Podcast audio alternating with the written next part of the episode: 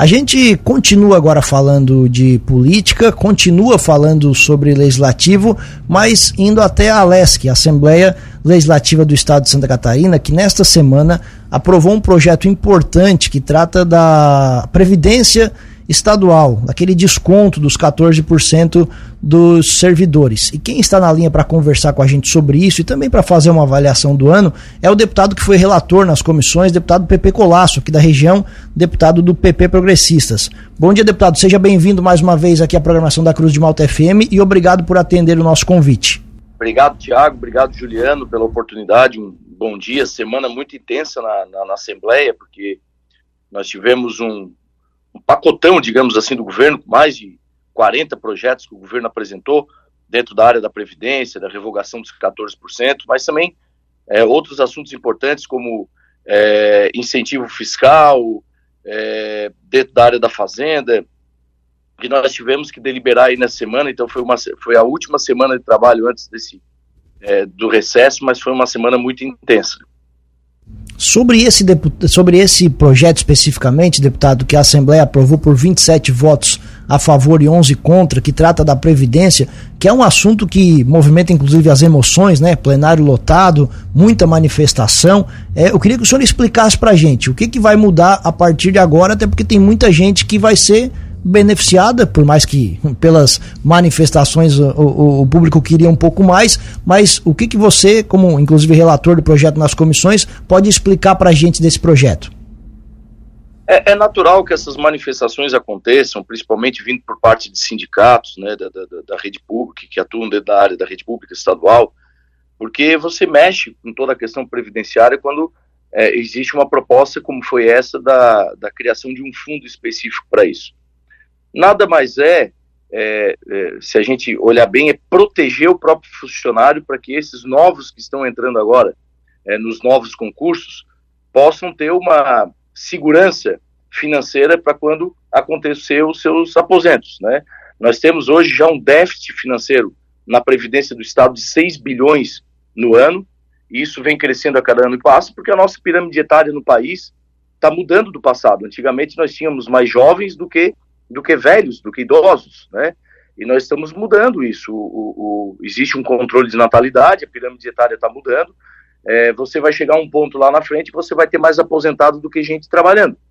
E, e, e, a previdência ao longo dos anos, a gente sabe que ela teve um período que ela era superavitária, é, mas também é, por muitos mandatos em décadas passadas, não só no estado de Santa Catarina, mas em todo o Brasil, ela acabava sendo a mãe de todas as questões, quando tinha problemas se pegava da Previdência, e com isso não houve um preparo para a Previdência para o futuro, e essa nova Previdência agora, ela já tem que ser toda, feito um, um, um arranjo nela, para que ela não possa ter mais déficit do que ela está tendo hoje. Então, o governo apresentou um novo modelo, um fundo específico para isso, como muitas empresas privadas já têm, onde o, o, o trabalhador ele contribui como qualquer trabalhador brasileiro, quando se aposentar, ele se aposenta no teto, mas ele tem uma previdência complementar, onde ele vai também contribuir, e essa previdência complementar vai dar o complemento do salário dele quando ele for aposentado.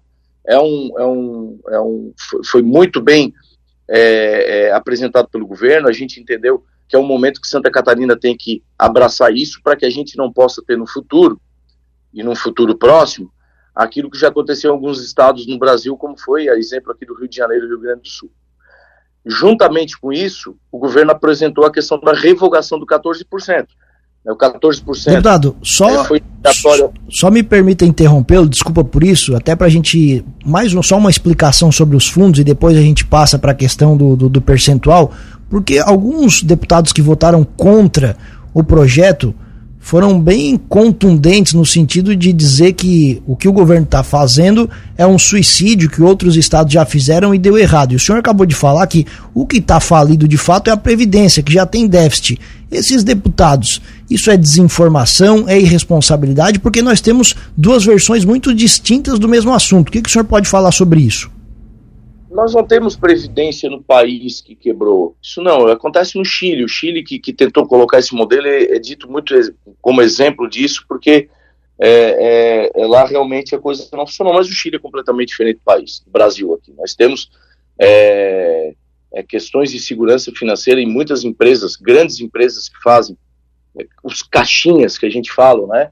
As contribuições complementares que sempre deram muito certo aqui no país. Eu acho que esse é, um, é, um, é um, uma questão que o Estado de Santa Catarina pode adotar e pode dar certo.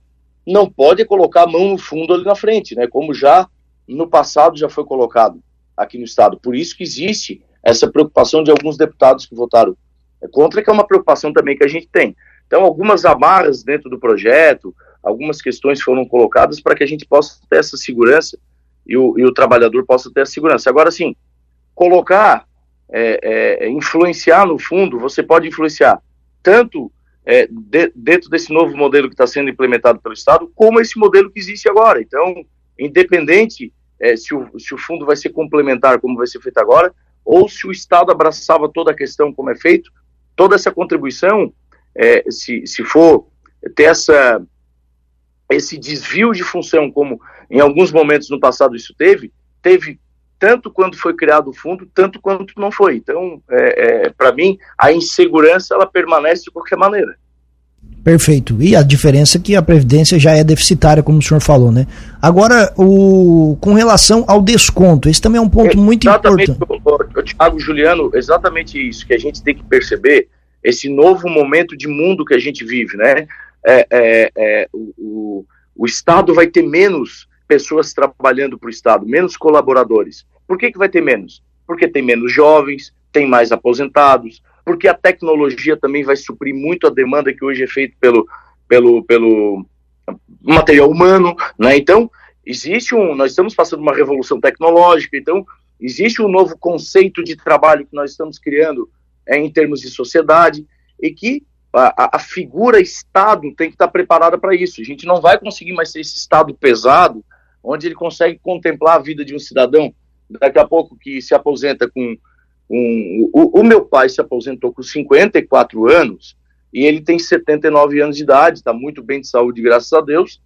E com todo o mérito ele se aposentou, ele trabalhou 35 anos pelo Estado de Santa Catarina, mas ele está dos 53 anos até 79 anos, agora com a contribuição que ele deu, mas o Estado pagando ele mensalmente. Né? Nós vamos ter gente daqui a pouco que vai viver 100, 120, 130 anos, né? porque a qualidade de vida da, da, da população está aumentando. Então você tem várias nuances de, dessa contextualização que se nós continuarmos com o mesmo modelo, o Estado não vai suportar. Perfeito. E agora então sobre o desconto dos 14%, é, deputado, explica para a gente exatamente como é que vai funcionar e como é que vai ficar a partir de agora. Esse era um compromisso que o governador nos apresentou, que ele, ele alegou que tem um compromisso é, de proposta de campanha feito ano passado, que seria a revogação dos 14% da contribuição que os aposentados dão hoje, que foi obrigatório a partir de 2021, onde foi feita uma lei que os aposentados também teriam que contribuir com 14%. Desse compromisso, e dentro desse novo desenho de previdência que o Estado ap apresentou, eles apresentaram também na Assembleia é, uma solução escalonada em três anos para que uma parcela de aposentados, né, que ganham até três salários mínimos, tivessem a revogação, não precisassem mais contribuir com esses 14%. E a partir dos três salários mínimos, é, pudessem feito uma, uma, é, uma contribuição proporcional. Então, é, ao invés de 14%, quem ganha tantos mil, 9 mil, não vai pagar mais 14%, vai pagar 3%, vai pagar 4%, e assim você vai crescendo até quem contribuir com o teto. Perfeito. Então, de qualquer forma, todos aqueles que hoje têm desconto do 14% vão ser beneficiados de alguma forma. Vão ser beneficiados de alguma forma. Alguns vão ser beneficiados com 14%, que não vão precisar mais pagar, né? alguns vão, ser, vão, vão pagar 2%, outros 3%, até alguns que vão pagar 13%, entendeu? Aqueles que ganham lá o, o salário no teto, 38 mil por aí, eles vão continuar daí pagando aí 14, não, não, não, não vai chegar, vai chegar a 13,5, 13,2, vai ser muito pouco. Mas aqueles que ganham 9 mil reais, por exemplo, eles vão, eles vão pagar aí, ao invés de 14, vão pagar 3, 4%, eu, eu não estou com a tabela aqui na frente, mas eles vão diminuir muito o que pagam hoje. E aqueles que pagam até três salários mínimos vão ser isentos do pagamento. Deputado, satisfeito com esse primeiro ano de mandato na Assembleia? Olha, foi um ano muito intenso, de muita dedicação. Eu, eu nunca escondi né, a vontade que eu tinha de ser deputado. Eu, eu gosto muito da vida pública. É, tive a oportunidade de ser vereador na minha cidade. Gosto muito de atuar no legislativo. É, e me preparei para ser deputado e a população me deu essa oportunidade. Fiz um mandato de primeiro ano com muita intensidade, muito trabalho, tentando ocupar é, lugares importantes para que a gente tenha acesso ao governo, às esferas que são importantes para a liberação de recursos. Comecei o ano já como líder da minha bancada, do meu partido. Depois assumimos a coordenação da bancada do Sul, onde a gente pôde pautar obras importantíssimas para o nosso sul catarinense. Eu vou exemplificar duas obras muito importantes, que é a, a concessão do aeroporto de Jaguaruna, que vai oportunizar que Jaguaruna tenha um aeroporto com aumento de voos, mas também um aeroporto como terminal de cargas para potencializar a geração de negócios, oportunizar a riqueza para a nossa região, trazer, trazer mais riqueza, mais, mais negócio, gerar emprego, né, e, e, e, todo esse modelo de concessão já está na Bolsa de Valores, o governo apresentou uma parceria público-privada que eu acredito que vai dar muito certo, é, a, os recursos para o entorno do Porto de Imbituba, que é outro modal extremamente importante para o desenvolvimento da nossa região, isso foi muito pautado enquanto Bancada do Sul. Muitas obras que a gente está pautando que precisam sair do papel, como a redragagem do Rio Tubarão, a duplicação da SC 445 que liga Sara a, a, a Criciúma. Aí em Lauro Miller a gente pode falar toda a questão do, do complexo turístico que nós precisamos potencializar aí na região, né, com a Serra do Rio do Rastro, e também não e também do lado aqui a Serra do Corvo Branco, em Urubici com, com Grão-Pará, que nós precisamos encerrar, terminar aquela obra muito importante, que cria toda uma, né, uma, uma via importante turística para a nossa grande região sul. Eu fui o autor do projeto de lei aprovado que cria a rota turística das águas termais, né, que, que, que abraça todo esse nosso grande complexo de serra, de mar, de águas termais, potencial turístico que a gente tem. Então, foi um mandato que nós, primeiro ano de mandato que nós pautamos muitas questões importantes e conseguimos também, com os nossos recursos, chegar em obras importantes, em assuntos importantes, já realizando é, é, é, recursos para chegar em, em, situações importantes, de entidades importantes da nossa região. Vou citar muito aqui o que a Bancada do Sul trabalhou: a saúde financeira dos, dos nossos hospitais. A exemplo do que foi o Hospital São Donato, que é um hospital importantíssimo para a nossa região, que correu o risco de fechar os 10 leitos de UTI e que, através de uma força da bancada do Sul, nós conseguimos encerrar o ano liberando 3 milhões de reais para esse hospital, para que ele pudesse recuperar a saúde financeira é, dessa entidade.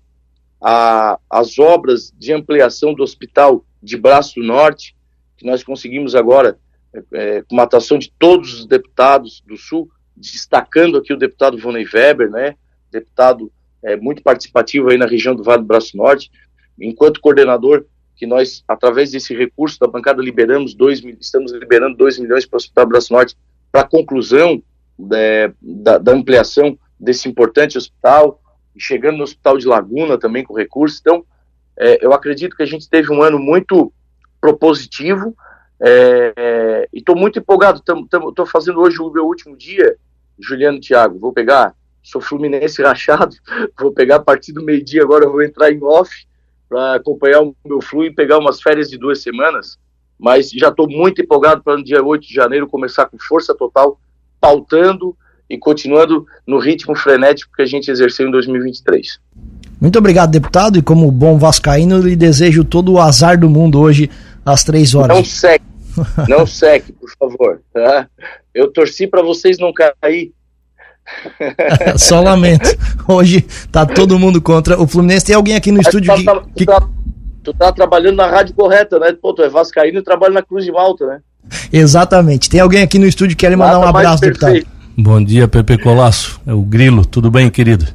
Te oh, desejar amigo, um tá Feliz Natal, um próspero novo com muita saúde, muito sucesso e que Deus te ilumine no ano que vem cada vez mais, que eu sei a tua garra, o teu trabalho que tu tem hoje e sempre esteja ao lado da gente aí, que é uma boa companhia.